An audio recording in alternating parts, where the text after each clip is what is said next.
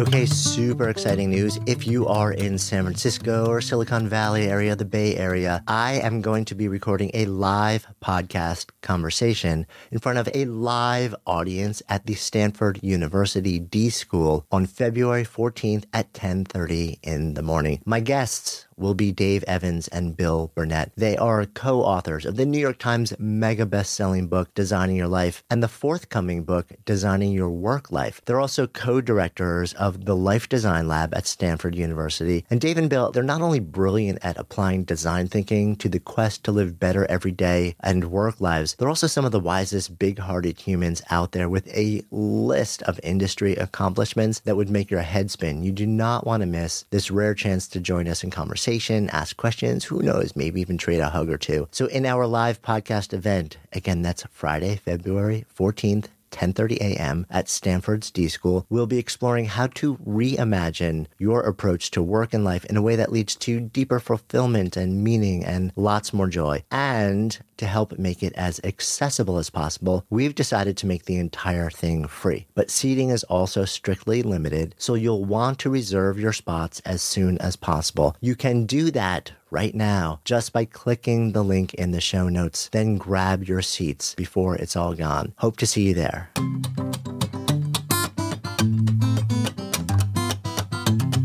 So, my guest today, Stephen C. Hayes, grew up in Southern California in the 60s, but found himself taking a lot of trips up to Northern California to San Francisco area in the late 60s, summer of love time kind of went all in on the hippie movement on a bit of a quest for self discovery and service, and really wanting to expand his idea of healing out onto a broader scale.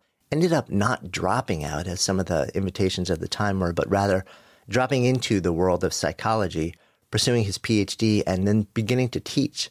But along the way, he'd begun to experience anxiety and panic attacks that eventually became crippling to him and nearly destroyed his, his career and his life.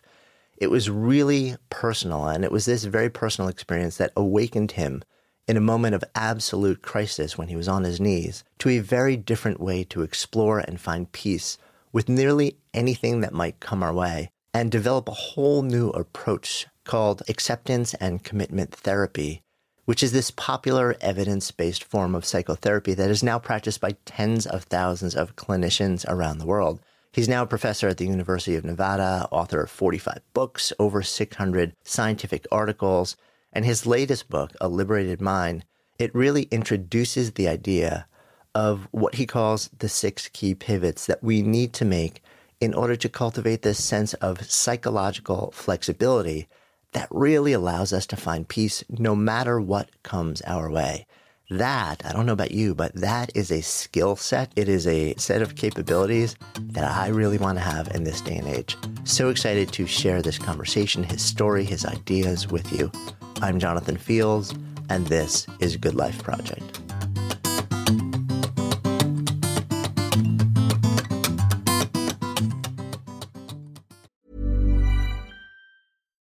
Here's a cool fact a crocodile can't stick out its tongue. Another cool fact you can get short term health insurance for a month or just under a year in some states. United Healthcare short term insurance plans are designed for people who are between jobs, coming off their parents' plan, or turning a side hustle into a full time gig. Underwritten by Golden Rule Insurance Company, they offer flexible, budget friendly coverage with access to a nationwide network of doctors and hospitals. Get more cool facts about United Healthcare short term plans at uhone.com. Quality sleep is essential. That's why the Sleep Number Smart Bed is designed for your ever evolving sleep needs. Need a bed that's firmer or softer on either side? Helps you sleep at a comfortable temperature? Sleep Number Smart Beds let you individualize your comfort so you sleep better together. JD Power ranks Sleep Number number 1 in customer satisfaction with mattresses purchased in-store. And now save 40% on the Sleep Number limited edition Smart Bed for a limited time. For JD Power 2023 award information, visit jdpower.com/awards. Only at Sleep Number stores or sleepnumber.com. Hey there, it's Michele Norris. I'm host of a podcast called Your Mama's Kitchen. When I travel, I'm usually looking for a way to find a taste of home when I'm not at home. And one of the things I love to do when I am at home is entertain. And Airbnb allows me to do that. When I was in California recently, I rented a house that had a great kitchen. And when we were sitting around the table, we we're all thinking, we're in someone else's house. Someone could be in all of our homes as well. If you have a home, but you're not always at home, you have an Airbnb. Your home might be worth more than you think. Find out how much at airbnb.com/slash host. So you came up in a time where you were in college in Southern California in the late 60s, but also making trips up to San Francisco area involved oh, sure. in that whole thing. And do you feel like that had a strong effect on the who you became and also the the directing you would eventually follow?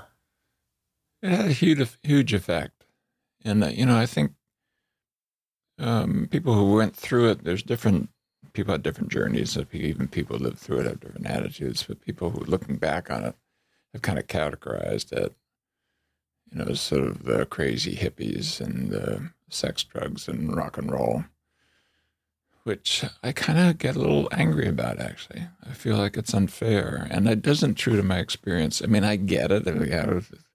Yes, sex, yes, drugs, I get that. But that's not what that was about.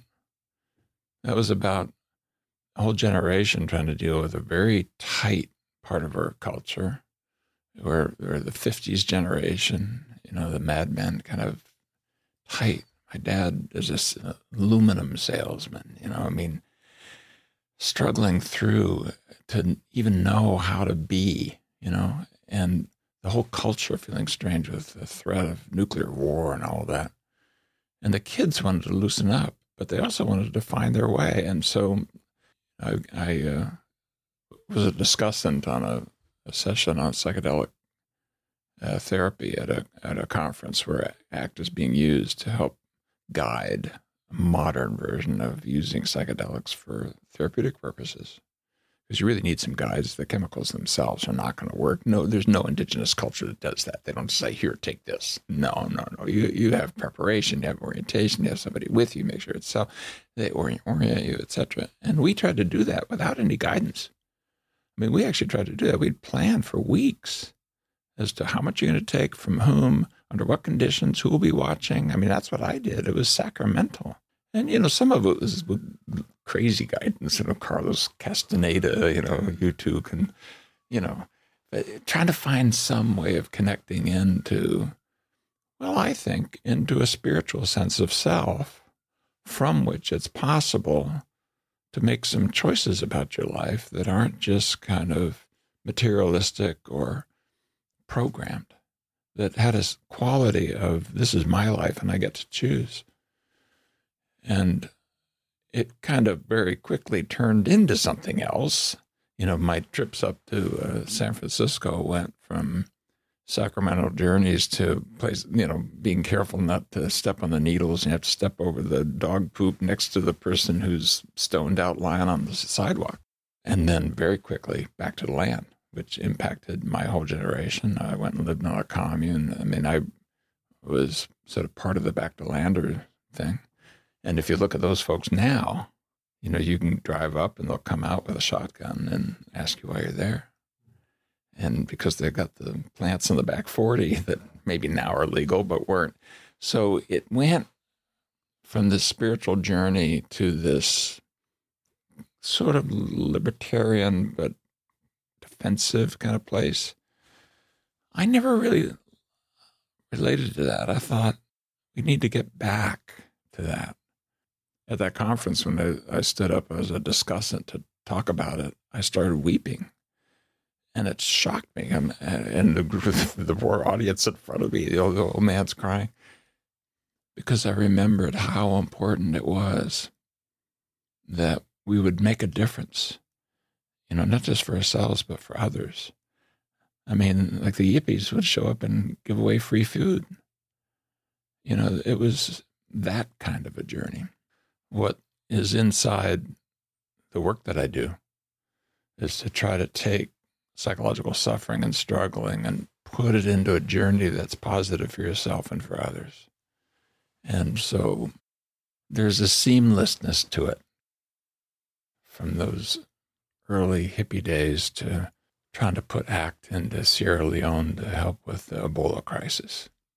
You know, to me, it's one journey of uh, how do we show up as whole human beings and make a difference in the world and create a softer, more compassionate, more values based world.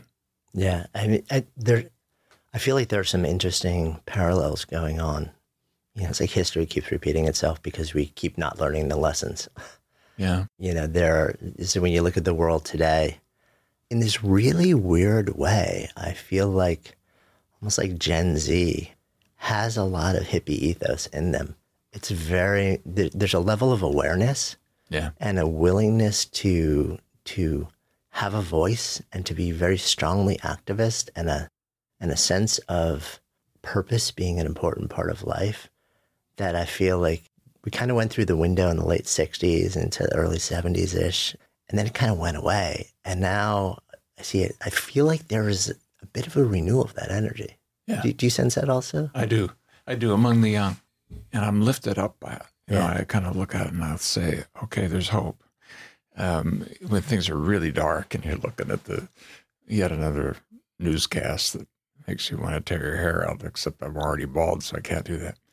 Now it it, it lifts you up because what what I think they're trying to do is figure out a way to be whole people who care about others and that kind of dual thing of taking responsibility for your own emotions, thoughts, etc. Don't dismiss that part because it'll come back to haunt you if you don't. But then don't just stop there.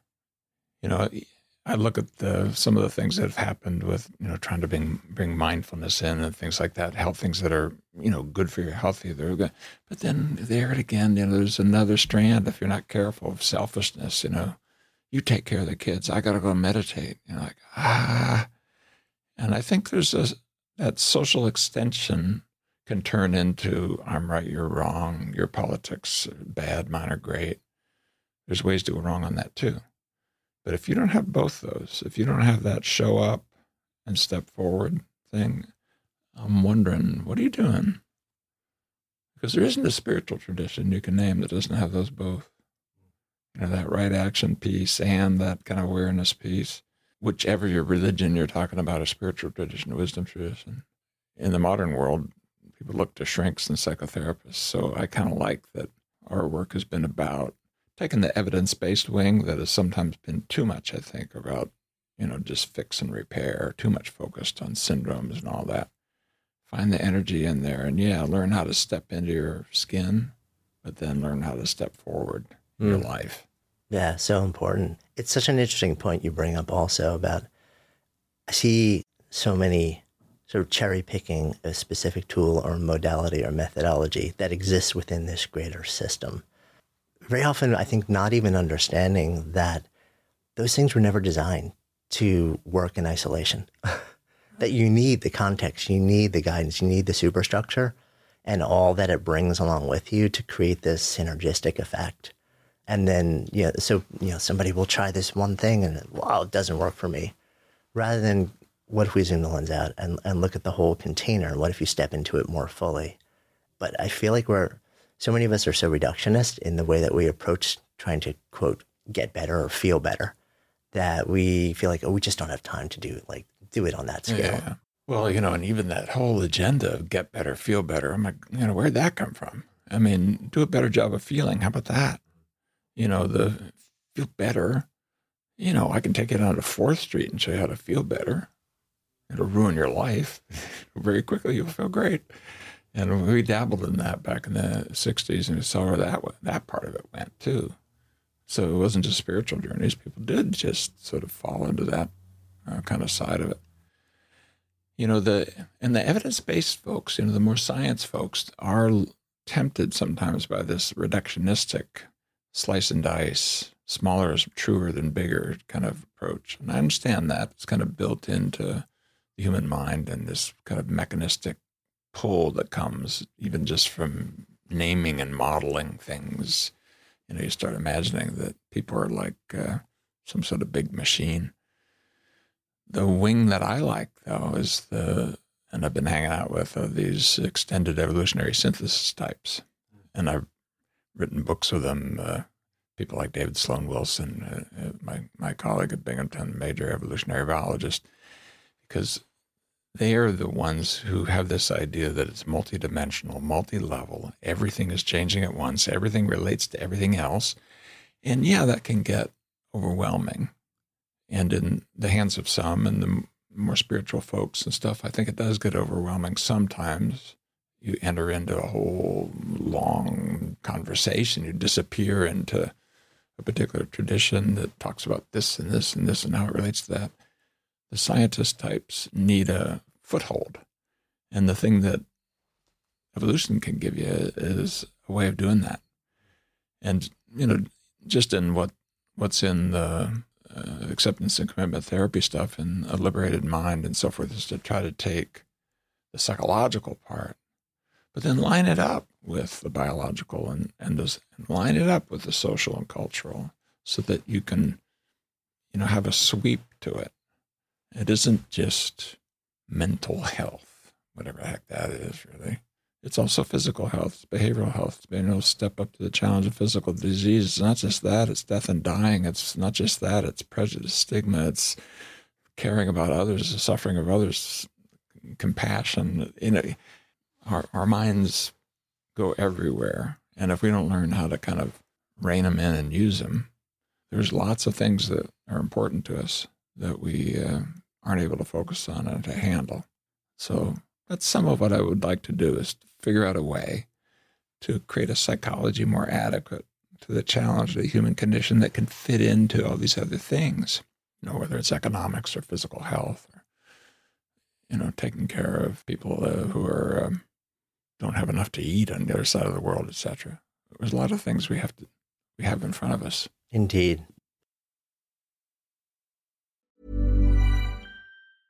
Quality sleep is essential. That's why the Sleep Number Smart Bed is designed for your ever evolving sleep needs. Need a bed that's firmer or softer on either side? Helps you sleep at a comfortable temperature? Sleep Number Smart Beds let you individualize your comfort so you sleep better together. JD Power ranks Sleep Number number 1 in customer satisfaction with mattresses purchased in-store. And now save 40% on the Sleep Number limited edition Smart Bed for a limited time. For JD Power 2023 award information, visit jdpower.com/awards. Only at Sleep Number stores or sleepnumber.com. Hey there, it's Michele Norris. I'm host of a podcast called Your Mama's Kitchen. When I travel, I'm usually looking for a way to find a taste of home when I'm not at home. And one of the things I love to do when I am at home is entertain. And Airbnb allows me to do that. When I was in California recently, I rented a house that had a great kitchen. And when we were sitting around the table, we we're all thinking, we're in someone else's house. Someone could be in all of our homes as well. If you have a home, but you're not always at home, you have an Airbnb. Your home might be worth more than you think. Find out how much at airbnb.com/slash host. Good Life Project is sponsored by Lumi. So listen, we have all had those awkward moments where a BO strikes at the worst possible time. I'm often actually out in nature when I'm exercising, so I don't even notice it when I'm out. And then I walk in the door, kind of start to wrinkle my nose, and then I'm like, oh, wait a minute. That's actually me. That is why I'm so thankful I discovered Lumi Whole Body Deodorant. This revolutionary product, it was actually invented by an OBGYN who wanted a solution for her patients struggling with private odor. But Lumi doesn't just work, quote, down there. It provides incredible 72 hour protection for your entire body using mandelic acid. I kid you not, this stuff is a game changer. Lumi is safe and effective for pits, for feet, you name it. And as someone who's tried it, I can attest that it seriously works. The fresh scents are just an added bonus. So if you're ready to say goodbye to BO for good, try Lumi Starter Pack. It comes with a solid stick deodorant, cream tube deodorant, two free products of your choice like mini body wash wash and deodorant wipes, and free shipping. As a special offer for our listeners, new customers get $5 off a Lumi starter pack with the code GOODLIFE at LumiDeodorant.com. Don't miss your chance to experience the relief of true full body freshness that equates to over 40% off your starter pack when you visit LumiDeodorant.com or just click the link in the show notes and use the code GOODLIFE. Good Life Project is sponsored by Quince. So, my wife actually originally introduced me to Quince because she loves their clothing, and I have been hooked ever since. I literally lived in their Mongolian cashmere ribbed beanie and pullover hoodie pretty much all winter. And as the weather warms up, I wanted more breathable summer pieces without overpaying. And Quince has just the super high quality items like linen shirts, performance polos, activewear at 50 to 80% less than similar brands. Quince partners directly with top factories, cutting out the middleman to pass savings to customers. Actually, just ordered a new European linen long sleeve button down shirt. Super excited to get that. And I'm always just so amazed at how they can keep their prices so affordable while the quality remains really high. So if you're looking to upgrade your wardrobe, I highly recommend you try Quince. Go to quince.com slash GLP for free shipping on your order and a 365 day return. That's Q-U-I-N-C-E dot com slash GLP to get free shipping and 365 day returns. Quince.com slash GLP or just click the link in the show notes. Trust me, your wardrobe will thank you. A lot of your drive, it seems like, also comes from personal experience. I know you, you, got, you got out of school, you ended up eventually in a setting, in a teaching setting, where you're a, a young professor and you start to experience anxiety and panic Yeah. on a level that becomes disabling. Ta take me back to what that was, how how it's started to land in your life, and, and what it was doing with you know to you. Yeah, I think I came out of that 60s part and into graduate school with this kind of aspiration to to do something, but it quickly became to an aspiration just to succeed and then to mm, you know tick off the you know the achievements and you know I started treating myself as a, a horse to be whipped, and I have compassion for why as uh, the wisdom of panic began to settle in, uh, it asked me to explore some of that and figure that out. But as it was lived, it was, know, I'm puttering along do, doing my ambitious uh, development of a psychological research career thing, and and then boom, I'm into a major struggle with my own emotions, beginning in a, as I telling a TEDx talk in a horrific department meeting where I saw full professors fight in a way that only wild animals and full professors are capable of. I mean, it was just a horror show. I'm in there with these old bulls crashing, and, and I'm this untenured uh, assistant professor, and, and all I wanted to do is ask them to stop. But it turns inside a panic attack, you can get to the point where you literally can't make sound come out of your mouth. And so the whole group stops, looks at me, and my mouth is opening and closing like a goldfish. And I was horrified by it. I've talked to my colleague, Rosemary Nelson. Do you remember that? She said, I have kind of a sense that you're a little nervous in that meeting. You know, but don't you think it was a little odd? You know, I raised my hand and then just my mouth opened and closed and nothing happened. It probably lasted 15 seconds, but for me, it was like an eternity. Boy, that I never want to have that happen again. Well, what you need to do then is you need to watch to make sure that anxiety's not coming. Yeah, but as you do that, you start feeling anxious that it might come again.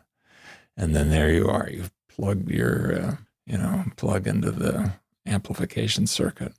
You know, if we had speakers near these microphones and we had a little amplifier, we could get to the point where you you'd have to cover your ears because Yeah, the the feedback, feedback, screech. yeah. Exactly. Well, that's a panic attack. And the amplifier there was uh, must not feel this. That's an amplifier. And you can do that with depression. You can do that with urges. You can do it with anxiety. And it took me a three year spin down into uh, hell to finally figure out another way, which was the 180 degree turn into you can't make me turn from my own experience. That's completely opposite from must not feel this. And uh, what was it that brought you to that turning point?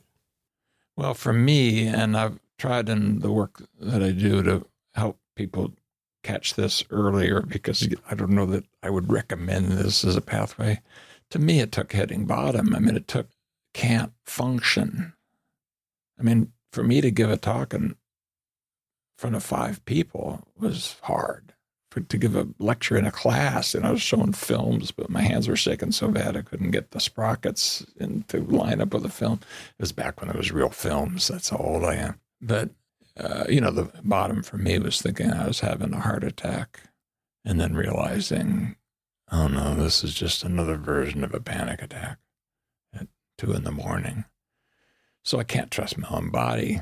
I can't do the things I came to do. I'm a teacher. I'm supposed to be able to like give lectures and talks and all that kind of stuff, and I'm avoiding it like crazy or tranking it up when I'm trying to do it.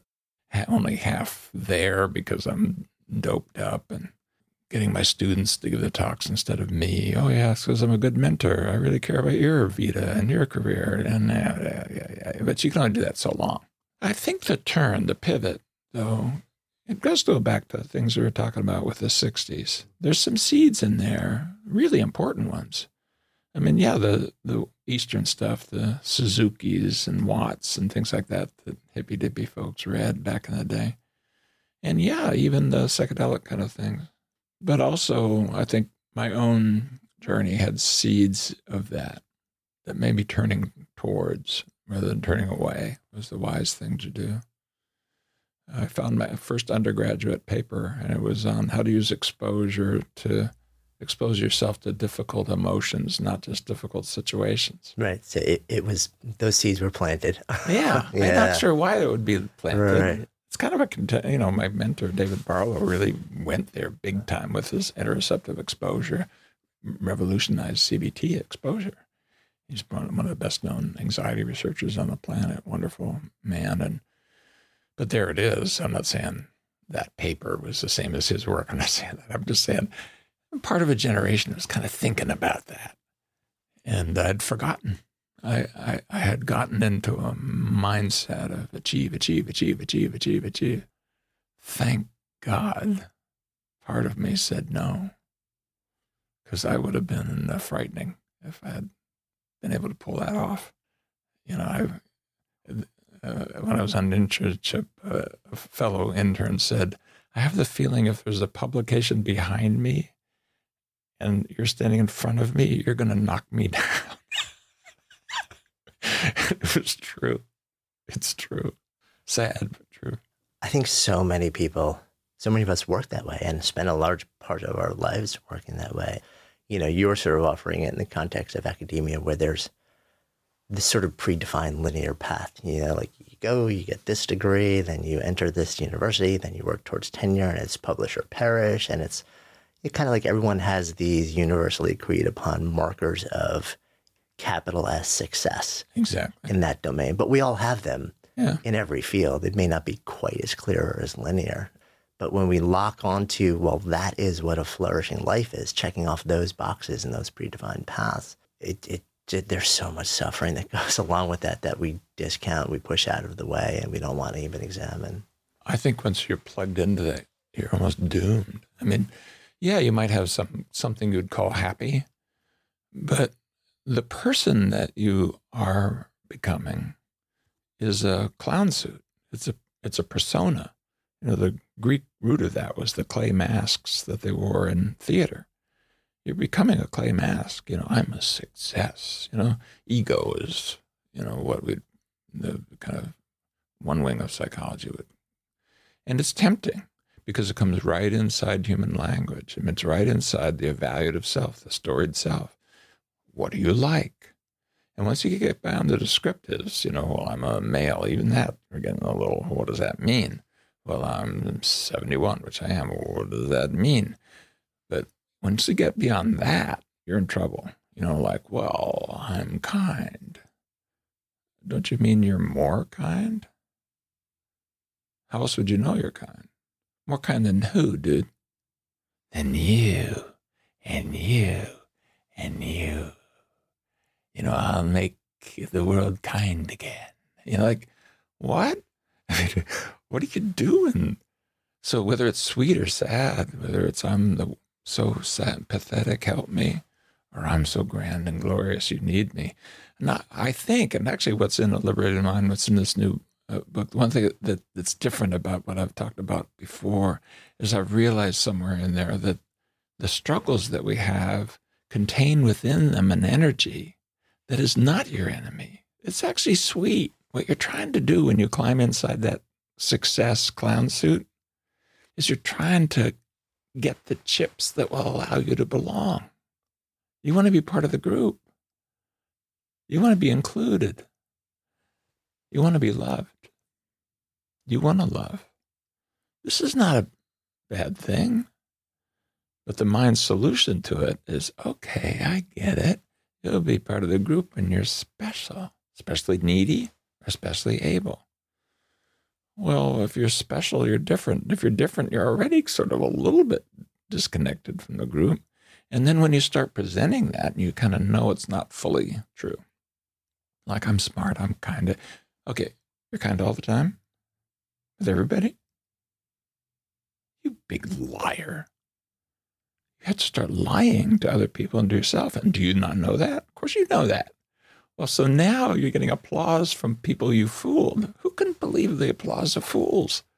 So you're, even if it works, it doesn't work. So, of course, all the spiritual traditions have this. They all talk yeah. about, and in fact, back to the psychedelic experience, you know, the one thing that it does, I mean, the midbrain structures that it influences and the connectivity that it changes in the brain with guidance, you can build out on this is this narrative conceptualized self area gets so weakened that you're able to connect across time, place, and person. You're able to go behind the eyes of others and you'll be able to sense uh, this sort of extended quality of, of space, time, and person. You know, literally parts of your sensory motor system that normally get filtered out by what? By the narrative. Why? It's not relevant.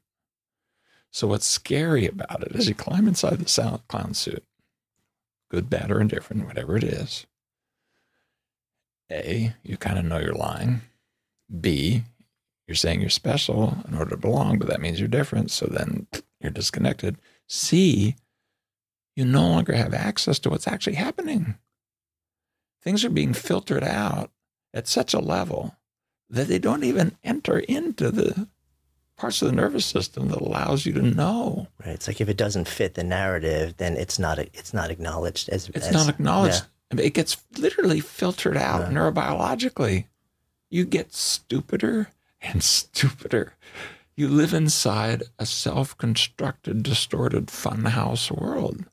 You're like, let's say something. Let's just take the the the. I'm the worst of the worst, low of the lowest of the low you know, nobody, I'm broken. There's something wrong with me. That's a clown suit. That's a story. I get there's suffering there. I mean, I'm not meaning to be invalidating by saying that. I'm saying the attachment to it, there's a pride to it. And what does it filter out? Well, if somebody compliments you, for example, or they want you to be part of a group, or they, come on, would you come to the party? Or what happens is, yeah, there's a little initial jolt and then boom, it gets boom, just eliminated. It doesn't fit, doesn't fit the narrative. Yeah, but not really because yeah, just cognitively. Right, so it's like, then, oh, that's a pity invite. Yes. Rather than, oh, they generally want me to be there with them. Exactly. So it's like you reframe it so it fits your narrative, basically. Exactly. Yeah. If you had somebody who truly loved you show up and you've been yearning for that your whole life, you would turn it into a distortion and push it away. I mean, it's pathetic, isn't it? I mean, it's really sad. It's the, pathetic in the pathos way. There's something really, there's a, human condition. It's hard to carry around this evolutionarily recent adaptation, this thing you and I are doing right now, which is 200,000 years old, 2 million, 2 million years old. Can't be 3 million because the common ancestors with the chimpanzees go back before, or before, more recent than that. And your 12 month old baby does what a chimpanzee, so called language trained chimpanzee, doesn't do. Washoe the chimp, that's in my, in my uh, department, Washoe County, University of Nevada, Allen and Trixie Gardner. I, we were part of that tradition in my department. And, you know, they don't do what a 12 month old baby does that puts them on the path that allows you to do what you and I are doing right now, namely symbolic learning. Actually, underneath, I'm kind of proud of the fact that underneath the acceptance and commitment therapy work is an entire body of work on cognition that is started called relational frame theory.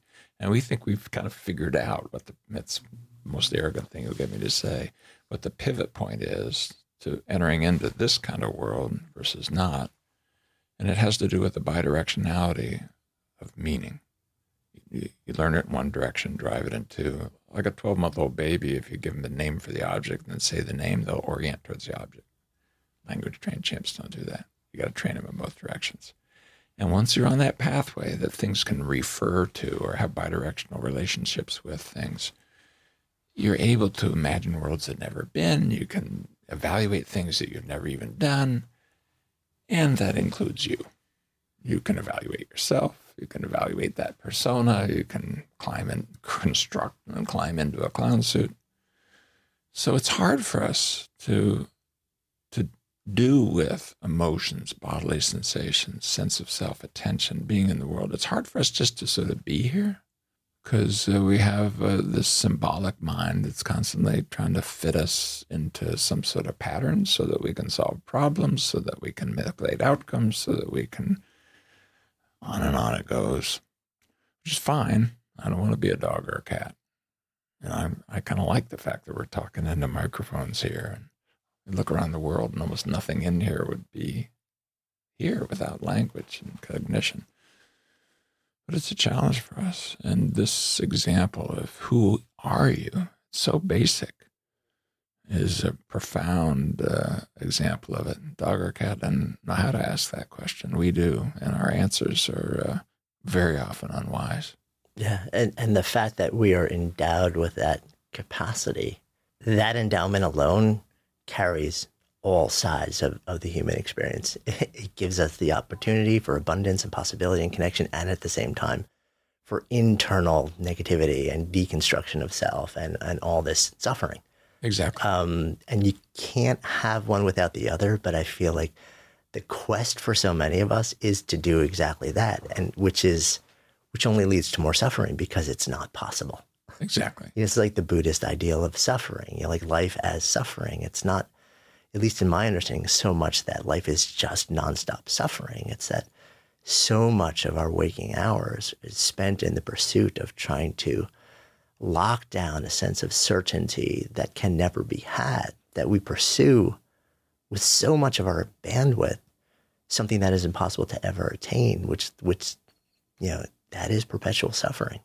um, you know, and there's a yeah, lot no. more to it for sure, but you know that that is it's always been one of my understandings of you know and, and we're wired like you said this is sort of this is the way we are it, it is the way we are and we can be wiser about it and one of the things that is exciting to me i mean really is that for the first time in the history of humanity we're taking western science ideas we're walking inside not in a sacrilegious way not to burn down the thing but we're walking inside these spiritual and wisdom traditions and we're pulling it at its joints.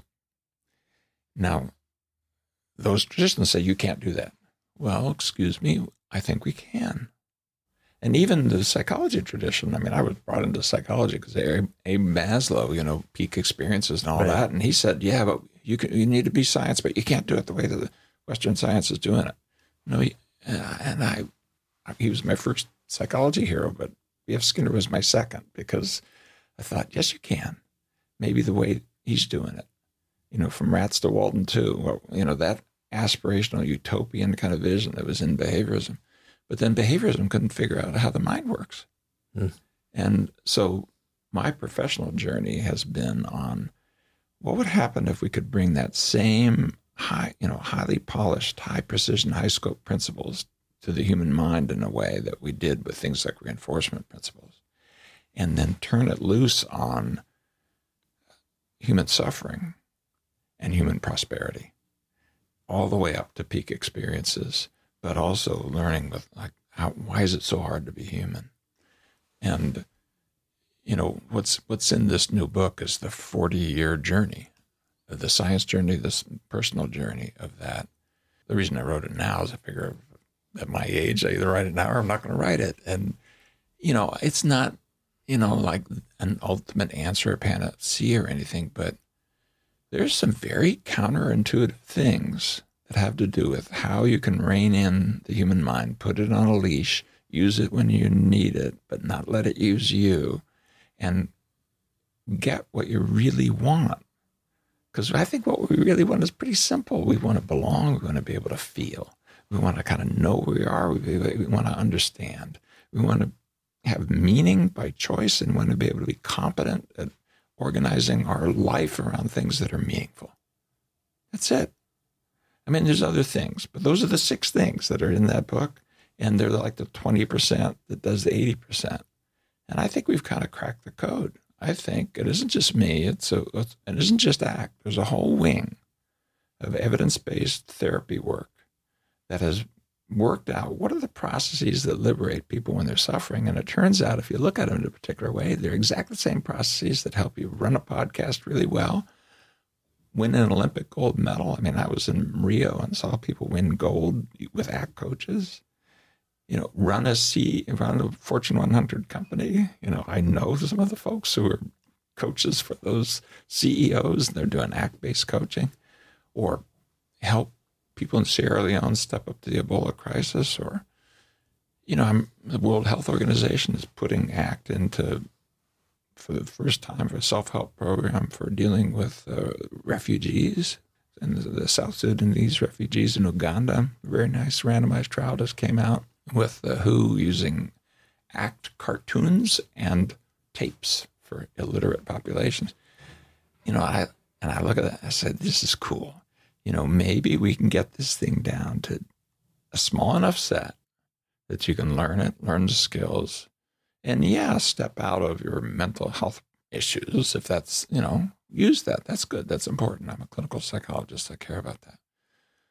But you know, some of the stuff we've done in therapy hasn't then led to prosperity.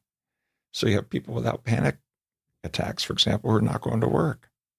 Well, what kind of, what's that about? I mean, people didn't come just to not have mental health issues.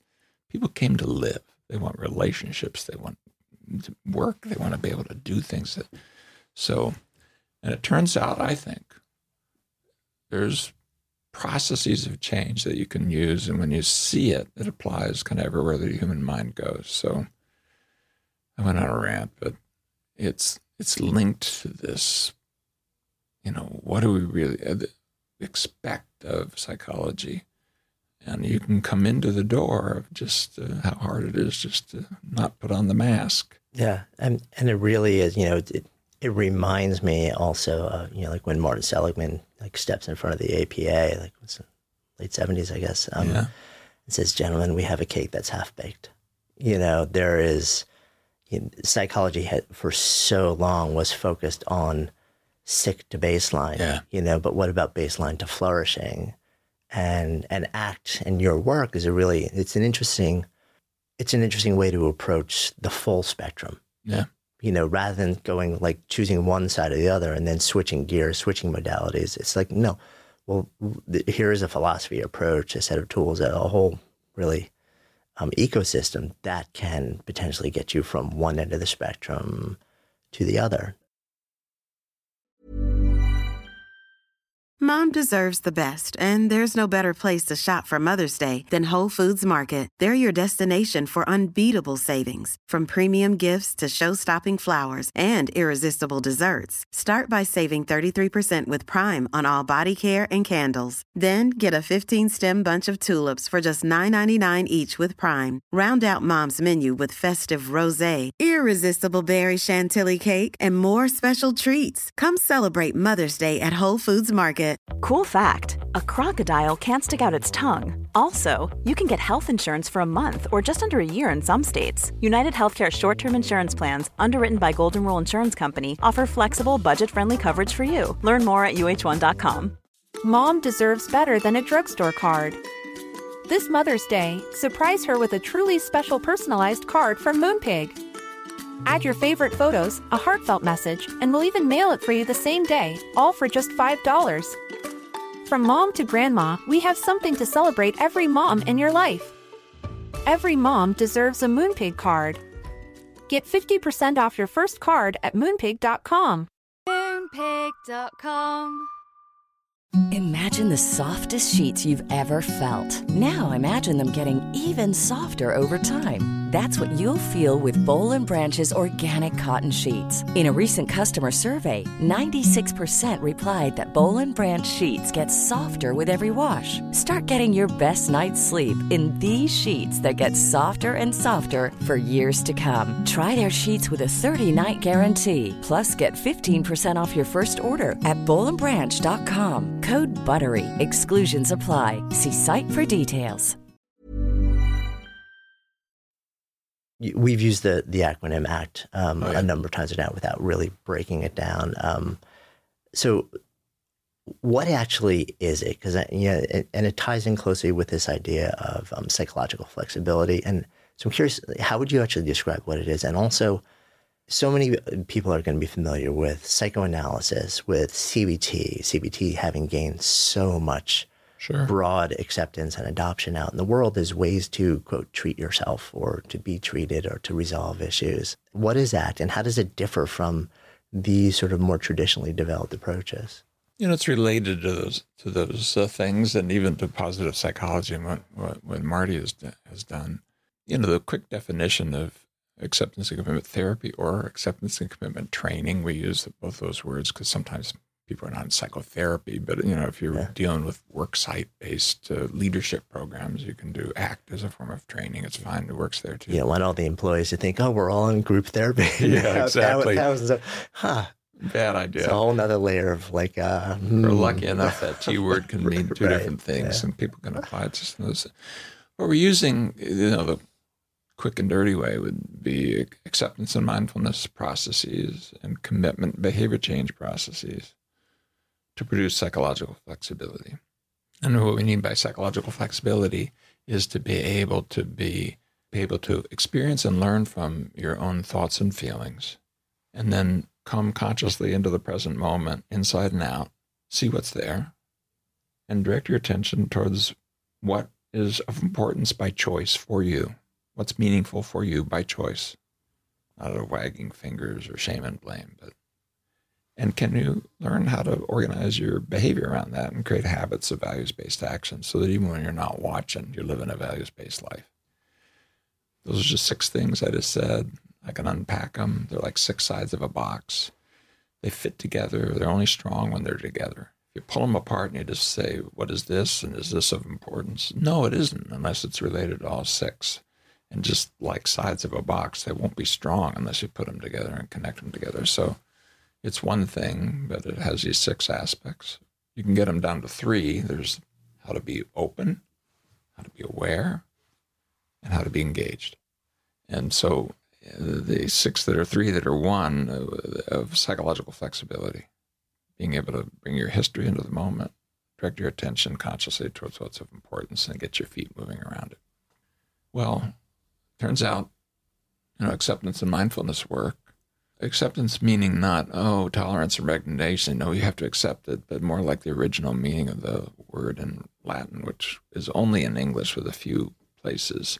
Like you have a gift and you're giving it to somebody and say, Here, would you accept this? You don't mean, Would you tolerate this gift or resign yourself to this gift? You mean, Will you willingly take what I offer to you? Because it's of that importance. I want you to actually choose to take this gift. Would you accept this? When you start saying yes to your own history, yes to your own body, yes to your own emotions, yes to your own thoughts, not as what they say they are, but as what you actually experienced and be and that empowers you to be more in the present, that mindfulness piece. But then all of that doesn't matter unless you can, it lands in the world of behavior linked to something. I think what needs to be linked to is values. And there we are, right over in that positive psychology part of things. But all of those things need to fit together. You know, like you mentioned positive psychology. If you just try to go positive you, and you haven't done the work, very commonly what you're doing is you're going positive so that you won't go negative. You now got a little war going on inside your head. You're going to lose that war. Because once you're in a war like that, what are you going to do with things that aren't on the list of approved emotions or virtues or you know because the mind is that stupid? If i if i asked you just to say good or bad and i say happy you're going to say good. If i said sad you're going to say bad. You are. Anybody listening is going to do that. And yeah but when the call comes that your mother is dying and you dash to her bedside, which actually happened to me a couple of years ago. Literally flew as fast as I can to get to her bedside and watched her die. You know, that was sad. But that's how stupid the mind is. It'll say sad bad. Like what? You're not supposed to be sad when your mother dies. But you know, if you're sad for more than two weeks, you go into the diagnostic system. You can be put on medications and the insurance company will pay for it. Does that sound wise to you? That we create a culture where even something that basic, so yeah, ACT is trying to do this whole span of uh, using acceptance, mindfulness processes, commitment, behavior change processes, but basically to create modern minds for this modern world so that we have what we need to fit the opportunities of the situations we're in. You, within that context, you you talk about these things called pivots, six of them. Yeah. Tell me more about. Walk me through these six things. I, I mean, of course, yeah, take a long time to go way deep into Sure, each sure. of them, but just so that I, I'd love to get a better understanding of what these are, and also for our listeners, just a little bit more flavor on how they actually work within our the context of our lives. Well, we're headed towards psychological flexibility, but that means if you're not going that way, you're probably headed towards psychological inflexibility. And it turns out these there's six flexibility processes, there's six inflexibility processes. You know, this is just our organization of it, but it's pretty well worked out. We spent a lot, a lot of years working on it. And those inflexibility processes predict almost everything bad. If you want to follow people over time, and we've now done it with 10,000 people over 10 year time, and there's ginormous studies, you know, with true, not just random samples, representative samples of the entire population. I mean, the scientists, uh, it's a big group, and there's about 3,000 studies, and we've been on it for a long time. And it turns out if if you're doing the things that produce inflexibility, uh, you're headed for trouble. And when things come up, your trouble is going to get bigger. If you have one problem, you have two. You have two, you have three. Well, but the pivot idea is there's an energy in there. Like I use that example of the clown suit that we put on of crawling into a conceptualized self, the ego based self, the storied self that you use to compare yourself to others, that you defend as if your life depends on it. It isn't even who you are, it's just you talking, making a story happen, right? But what does it reflect? I think it reflects a deep yearning to belong. We think if we can't make ourselves special, if we can't explain why, we're not going to be included, we're not going to be loved, we're not going to be part of it, we'll be left behind. We're afraid if we're just here, sort of naked and in the wind, conscious and connected with others, that's not enough. In fact, people love being around people who are like that. In fact, if you just think about the people who you like being around, they're not the people who are constantly telling you how great and grand they are or how sad and unable they are. They're people who, when you look at them, you see consciousness there and you feel connected, you feel seen by them. Well, that's belonging and that's a pivot. A pivot is taking the energy that's inside what your mind gives you, this problem solving mind that tells you, oh, here's how I belong. It gives you a kind of implicit verbal solution that then narrows down your behavior, gets smaller and smaller. But if you take that yearning for belonging, you can put it, you know, pivot is like the pin in a hinge. You can put it in a new direction. In this case, the direction would be towards exploring a sense of self that is more spiritual, more transcendent, that is inherently unconnected, that is more like pure awareness or just consciousness. That's enough to be human. And that's enough to belong. It's not enough for your whole life. Well, so the concept of pivot is that let's take what gets in our way.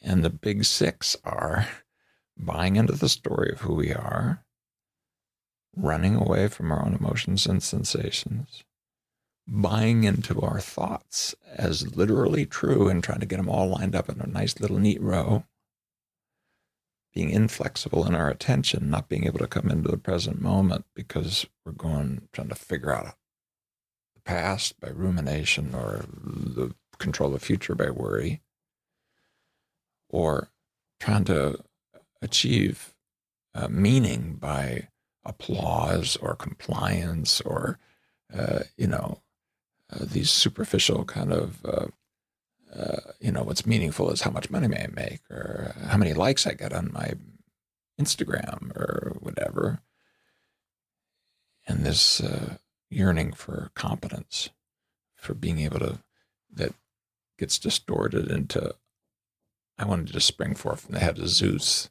instead of the trial and error, one step at a time, uh, baby step. So there's six of them, six yearnings, six pivots from inflexibility to flexibility.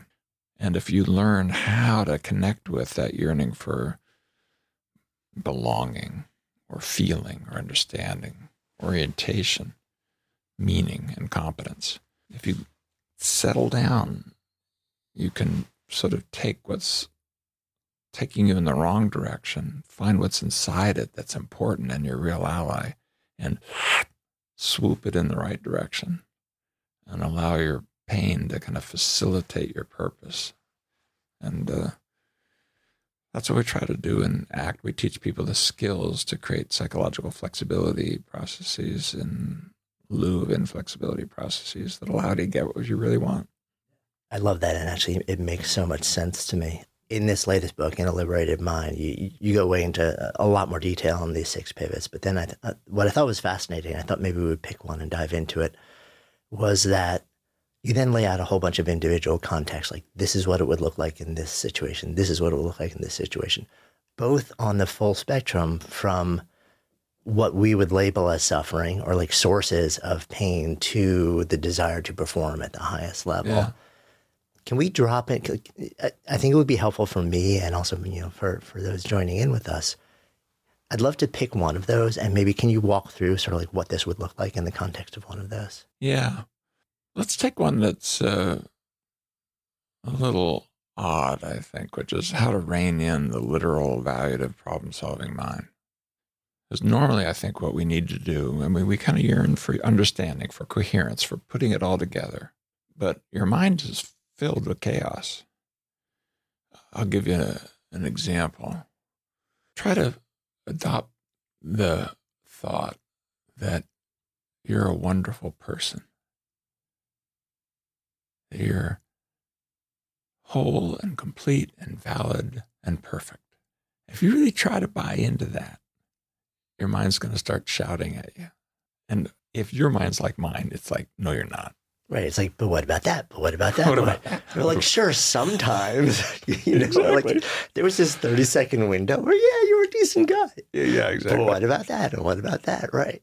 Okay. So suppose we, we actually yearn for what's what we're yearning for with coherence and understanding is this sense of kind of peace of mind, of being able to sort of to know what's uh, what's of use, to be able to kind of settle. And here, if we take the simplest thing, if I'd gone to the other side and said, you're the worst of the worst, lowest of the low, you would have rejected that too, right? If we try to do it by just getting, for example, everything lined up in a row. Like I'm just, the way I'm going to get peaceful uh, mind is I'm going to come to one opinion about anything. No, you're not. You have multiple opinions about everything, including yourself. Uh, you know, just take something that's a little more shameful, even. I won't ask you to do it out loud, but think of uh, a racist, sexist, disgusting joke that you've heard that is just like, that is loathsome. It's in you. It's influencing you when you're asleep. I can show you with an implicit measure, it's moving around your attitudes. If somebody walks in this room who's 450 pounds, it'll be 300 milliseconds before you judge them. And it'll be a whole long string of things.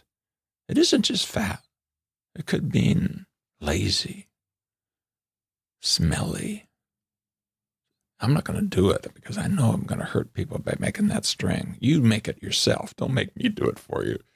My point being, the very things that you hate are in you. How else would you know to hate them? But that, just because you hate them doesn't mean that you've erased them. They're rumbling around. Why? Because that's how language works. Language is a relational process. It's interconnected. Everything is related to everything else. And so, yeah, you, of course, you have two minds because you you have a mind that is allows chaos to happen of that sort. When I'm given this as a lecture, I say, think of a noun to one person. I say, think of another noun to another person, and then I'll make up a relationship like is father of. And so we'll get things like, how is cat the father of a chair? There's always an answer. And when you finish it, it seems like it's really in the objects. It isn't just arbitrary, it's real. So we can relate anything to anything else in any possible way. You're going to have a nice, peaceful arrangement in that. I mean, it's as soon as you start trying to do it, it starts generating more. It's like a spider web, you know, weaving the web as fast as you can do it. Okay, so what we've done instead is we've created a whole set of methods we call defusion methods. It's a made up word, not diffusion, defusion. We started out with deliteralization, but I could never say it, so we ended up with defusion. So let me give you a few examples. When you catch a thought that's not of service to you, and you kind of notice that it has a little hook, it kind of pulls you, but you don't think it's very useful, at least not in this situation. There's like hundreds of these methods that help you to sort of back up a little bit and notice the thought as a thought. So here's an example. Take a thought that disturbs you bothers you. Two in the morning, you wake up. It's about yourself, let's say. You got one in your mind? Can you find one? Could be a I'm or it's or an if I. Could be a worry, could be a rumination. Sing it to the tune of Happy Birthday. See what happens. Mm-hmm. Mm-hmm. Mm-hmm. Mm-hmm. It's weird. There's a little space opens up. Yeah, it's like this cognitive dissonance. It's kind of like, how can. It's like opening the window. There's a little air that comes in. Because when when it's normal, you have to argue your way out of it, criticize it, change it, something. But of course, that means you're creating new avenues to it. Number one. Number two, it doesn't really lose its power. It's gaining power. You're giving it more behavioral time and attention. Now, so examples might be just we were the first to do this. The Titchener, father of American psychology, had done this as an exercise to show how his theory of language worked. We were the first to use it clinically. Distill that thought down to a single word. Now say it out loud, fast, at least once per second for at least 30 seconds. We've actually done the research as how long and how fast. Mm-hmm. Uh, at least once per second, 30 seconds is about the sweet spot. And anybody try here listening can try it. The painful thought. At the end of 30 seconds, believability has gone down by more than half. Distress has gone down significantly. We're living inside these cages that are guiding us, these cognitive cages that are like made out of rice paper, but they feel like iron bars. If you can take something like I'm bad, distill it down to bad, and say it for 30 seconds, and bad loses half of its impact, it, the cage is not made of iron bars. Yeah. I mean, it's so interesting to me also because, well, on so many levels, but so much of the sort of um, self help, sort of like popular self help world would tell you to do the exact opposite. Yes. Don't identify it, don't name it, and do not say it or, or repeat it because then it becomes your reality. Yeah, exactly. And what you're saying is that you actually have research that shows the exact opposite. No, identify it, distill it down, give it a code word, and repeat it out loud. And doing so through repetition, it begins to disempower it.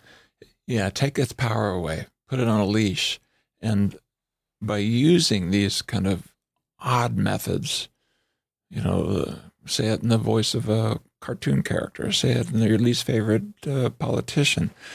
Imagine that it's an object and ask yourself, what shape does it have? What color does it have? How big it is? How fast does it go? Is it okay to allow it to be there? Draw, draw it on a, a piece of uh, paper and uh, allow it to just sort of sit there and then put it in your back pocket as if to say, I can carry this with me without it dictating to me where I go. You know, there's hundreds of these things. And what's in the self, what's in the self-help work, take one like this, affirmations. What you need to do is you need to say, like Stuart Smalley on Saturday Night Live, you know, gosh darn it, I'm good enough. And you just repeat that. And then it'll, the positive energy, you know, the, the real secret is you'll be, oh, good grief. When we do research on that, affirmations work great as long as you are doing well and you don't need them. As soon as you're doing poorly and you start using them to help, they actually make it worse. This is not a technique we need. I mean, it's almost cruel because people are reading these things, written, by the way, by people who often are very successful and so forth. Power of positive thinking. Well, positive thinking, if meaning I can think many, many different things, I'm fine with it. But thinking positive in order not to think negative, then positive now will remind you of the negative. I mean, if I say hot, you probably just thought cold. Right, of course. okay. so if we get into this little space, you know, white, you thought black. Good. Bad. You thought bad. Well, what if you're putting an affirmation out there or a distraction thought out there or in order to subtract something? You know these are related that way. Anything can be related to anything in any possible way. That's the tool we've got in between our ears. And if you want to rein in that wild horse, you know, you can't be playing as if it's all logical. It isn't, it's psychological. And it isn't logical that thinking something good would remind you of something bad, make you feel bad, but it's psychological. When I was struggling with panic, I had these relaxation tapes. And um, and I, I would say I'm calm and relaxed because the tape told me to do it. Calm and relaxed, right? So now I'm feeling a panic attack coming on. I'm starting to look for the door. I'm saying, I'm calm and relaxed. I'm calm and relaxed. I'm calm and relaxed. you know, if you Google it, you'll find the thing called relaxation induced panic. Hmm. It's an empirical phenomenon that panic disordered people struggle with, which is when they try to be relaxed, they have panic attacks. It's like the research that shows that the direct pursuit of happiness actually leaves you less happy. Yes. Yeah. Yes. I've got tinnitus. I get people hear that and they Google and they they email me. How do I get rid of the ringing in your ears? And I say, well, first, you don't. B, second, uh, could you learn as to how to be with the ringing in a way that is no longer of interest to you? Sometimes acceptance has this uh, quality of um, I've extracted what's in it, and there's nothing left in there for me. And um, my ring, ears are screaming right now. They were absolutely not screaming five minutes ago. and for a week. Of course, they were screaming. They scream 24 7 as a sensory level, but I just don't care. So sometimes it looks like that. Can we take away the energy that we give it, even by our yearning to control, manipulate, etc.? So back to this pivot. I know I'm being a little chaotic. If we take this example of defusion, let's say there's something that you really want to do, but your mind's telling you you can't do it. You're not good enough to do it. You're going to fail if you do it. You're going to make a fool of yourself if you do it. That's not for you. Who are you? And a thousand other things, right? The very skill that you might learn is to how to let go of that I'm bad thought or I'll never be normal or deep down there's something wrong with me or whatever with these defusion methods. You can use with the thoughts that show up that stand between you and making that call or creating that website or you know taking the risk to put in that application or whatever the thing is. And is your mind going to talk to you? Yeah it is. Is it going to tell you not to? Probably. Is that your enemy it's just your mind doing its thing thank your mind very much for the help explain to it that uh, I, I've got this covered. I actually suggest people giving their mind a name. Mine is named George. So you can say, George, I got this one covered. Put in your application. If that requires singing, if that requires uh, funny voices, uh, maybe Donald Duck says, uh, then do that. But not out of ridicule. One of the things I always ask people to do is to remember how old these thoughts are and to take a little time to picture yourself as a young child when you first started having thoughts that were painful and that would stop you. Put that kid in front of you and have that thought that's stopping you right now come out of that kid's mouth in the child's voice. What would you do? You're probably not going to make fun of him say, snap out of it because you remember how painful it was. So you might do something like hug the kid. Do that to yourself. So that the quality of defusion isn't this quality of self ridicule, it's a quality of a breath of fresh air, of it's okay to be me and to have this tool that can relate everything to everything else in all possible ways, which is useful when you're doing creative work, etc., or when you're doing your taxes or fixing your car it's not so useful when you turn your life over to it. And that what it, what it gives you is what you yearn for is that, that sense of coherence and understanding. You get to have it this way. Not all thoughts line up in a row, but some thoughts are more useful than others. Would it be okay to just humbly be guided by the ones that your experience tells you have been of use to you in this situation for this purpose? and let go of the rest. I don't mean let go like erase them, but just let them be there like the, a five year old here telling you how to invest your money, or uh, Donald Duck maybe talking to you about how things will go.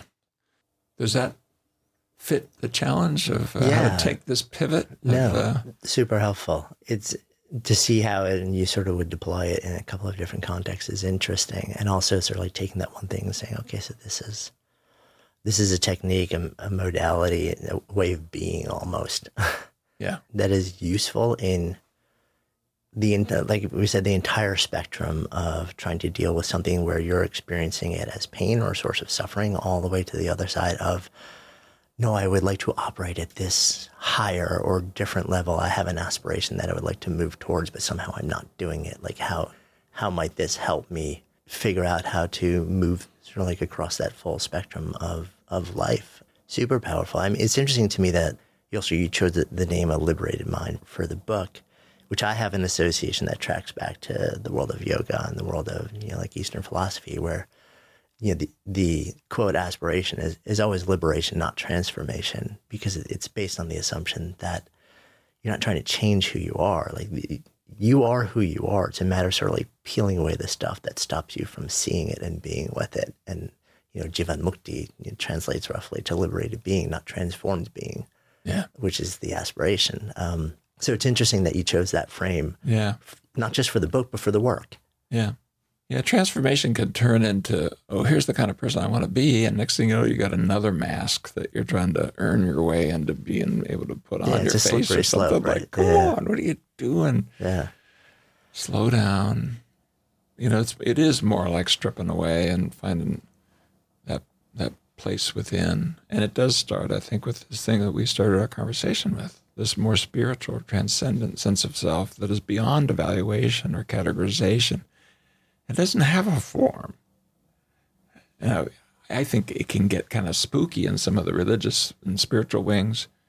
In the research work we've done, we've actually peeled it down to a point where we can do things like with kids who don't have that sense of self and we can train it.